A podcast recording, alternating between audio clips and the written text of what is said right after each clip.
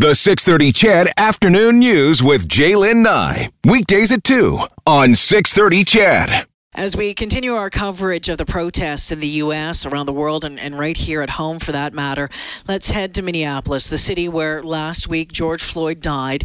It has been rocked by protests and riots, but also the scene of people coming together to help each other. Janel Klein is a reporter with the NBC affiliate KARE 11 in Minneapolis. She joins us this afternoon. Janel, welcome to the show. Thanks. Thanks for having me. Janel, can you set the scene? What have what have you seen over the past week? What are you hearing? What are people telling you? Oh man, well, I'll tell you what. The last week feels like a month long. I mean, it's just amazing to think that Mr. Floyd was arrested just a week ago today because so much has happened. Um, but this has just been an absolute transformation in the city um, where you know, since the arrest happened and all the information began to come out, as you've seen where you are and really around the world, there's just been an outcry. And I think that, um, you know, we're obviously seeing a lot of these issues in cities around um, the world, but certainly I think for Minneapolis, this was a tipping point where um, people really just kind of drew a line in the sand and said, we're going to stand up for this. Can you give us an idea, a bit of history of uh, the Minneapolis Police Department um, and in its history with you know, Black, Indigenous people of, of color of the city of, of Minneapolis, St. Paul? Yeah, I mean, Minneapolis is not known for its diversity. Uh, first of all, it really is predominantly white. It's fairly segregated.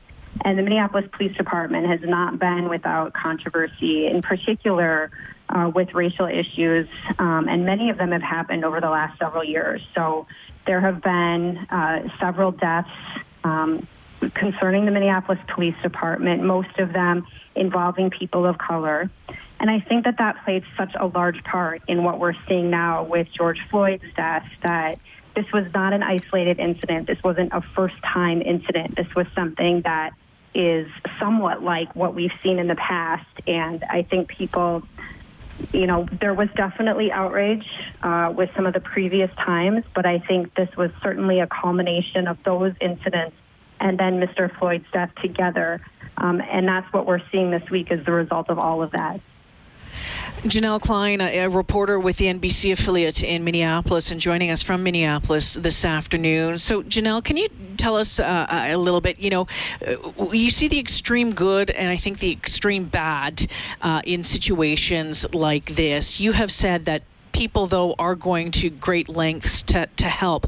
Can you tell us a couple of things that have stood out for you over over the past number of days? Yeah, I, I think that's, and I appreciate you asking that because I think that's one of the things that I will remember from this is, you know, the images that many of us are seeing coming out of the protests and the riots are certainly devastating. And when you see tear gas and fires and broken glass and the National Guard, um, it's it's scary and it's something you don't expect to see in your city. But on the flip side, and what's probably not being able to be shown as much is people who are responding in a way that they can, where there are certainly thousands of people protesting who have not engaged in any kind of rioting or violence of any sort. And that's been heartening to see where they're simply marching, they're praying, they're kneeling, they're showing their kids um, what it is to speak up and do it in a respectful way. And so that's been heartening. And also just the community coming together. Um, one of the things that stuck with me is Saturday. I went to Lake Street in Minneapolis, which was sort of at the heart of all the initial rioting, and many of the business there, the businesses there, I would say most of the businesses there, have been heavily damaged and destroyed um, in the protests. And hundreds of people were coming in, walking in with brooms and dustpans and cleaning supplies. Uh, strangers that were coming in from all over and just working shoulder to shoulder to help these business owners clean up their buildings and to recover. And nobody was really talking. There wasn't a lot of fanfare about it. It was just people who wanted to do something. And um, those are the kinds of things that I think will really stick with me when this is all done. And really, I think the kinds of things that are going to help the community rebuild. You have been to the scene where Mr. Floyd died outside of Cup Foods. There's a memorial that has been built up over the past number of days. Can you can you tell us um, what that scene is like? It's it's by turns somber, but also celebratory. And I know that probably sounds odd um, for me to say that, but um, when I was there just yesterday, certainly there are people who are just deeply, deeply moved at seeing the scene of the arrest and seeing a mural that was painted there. There are hundreds of flowers and crosses and tributes to Mr. Floyd at the scene. Um, and there's also community members that are there again, trying to unify those who are visiting the scene, playing music, offering free food, leading groups in prayer, trying to celebrate and honor Mr. Floyd at the same time he's being remembered. So, um, again, I think that's been a real touchstone for the community. If they feel like they don't know what to do, that they can at least come to the scene and remember this man who lost his life. Janel, um, what do we know about the uh, the fired police officer? Where the court case sits on that? Yeah. So there were four officers involved in the arrest. Um, if you've seen the video, you see the one that is probably most recognizable, Chauvin, and he is the only one thus far that's been arrested. So of the four, he is the only one that's in custody. He's been charged with manslaughter and third degree murder, and he will make his first court appearance a week from today, June 8th. The other three officers involved have not yet been arrested or charged. Um, and that's something that, you know, a lot of the protesters and a lot of the people speaking out about this case are pushing for. But, um, you know, I think it's also important to remember that these are not easy cases. These are complicated cases. And the Minneapolis, uh, uh, I guess, law enforcement community, it, it really, I think, has had a lot of past history, as I said, um, and the Hennepin County prosecutor and their office have had some of the only success in the country with prosecuting police officers. So they know what they're doing. They have experience with this. They have been able to get convictions in similar cases. Um, and so while they are very good at that, they are not really in a rush to bring charges quickly because they want to be very cautious and do it right. And so they did arrest and charge that first officer, but even they said that was done at lightning speed, in part because of all the unrest here.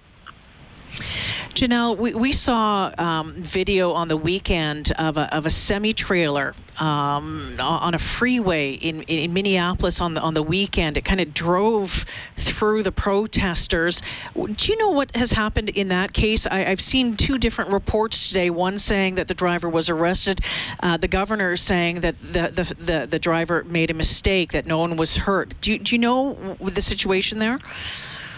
Yeah, that's the latest um, information that I've received is that this was an individual who was driving a tanker truck.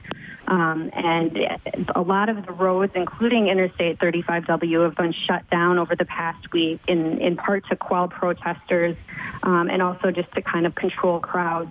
Um, and so that road was shut down. And as you've seen, if you've seen the video, I have a, a, video of it posted on my Twitter account. If you haven't seen it, it's remarkable. There are hundreds of people marching across this bridge on the Mississippi River, and out of nowhere, a tanker truck comes at pretty quick speeds, um, uh, blaring his horn. The crowd miraculously is able to part, um, and it's hard to believe, but nobody was hurt or killed.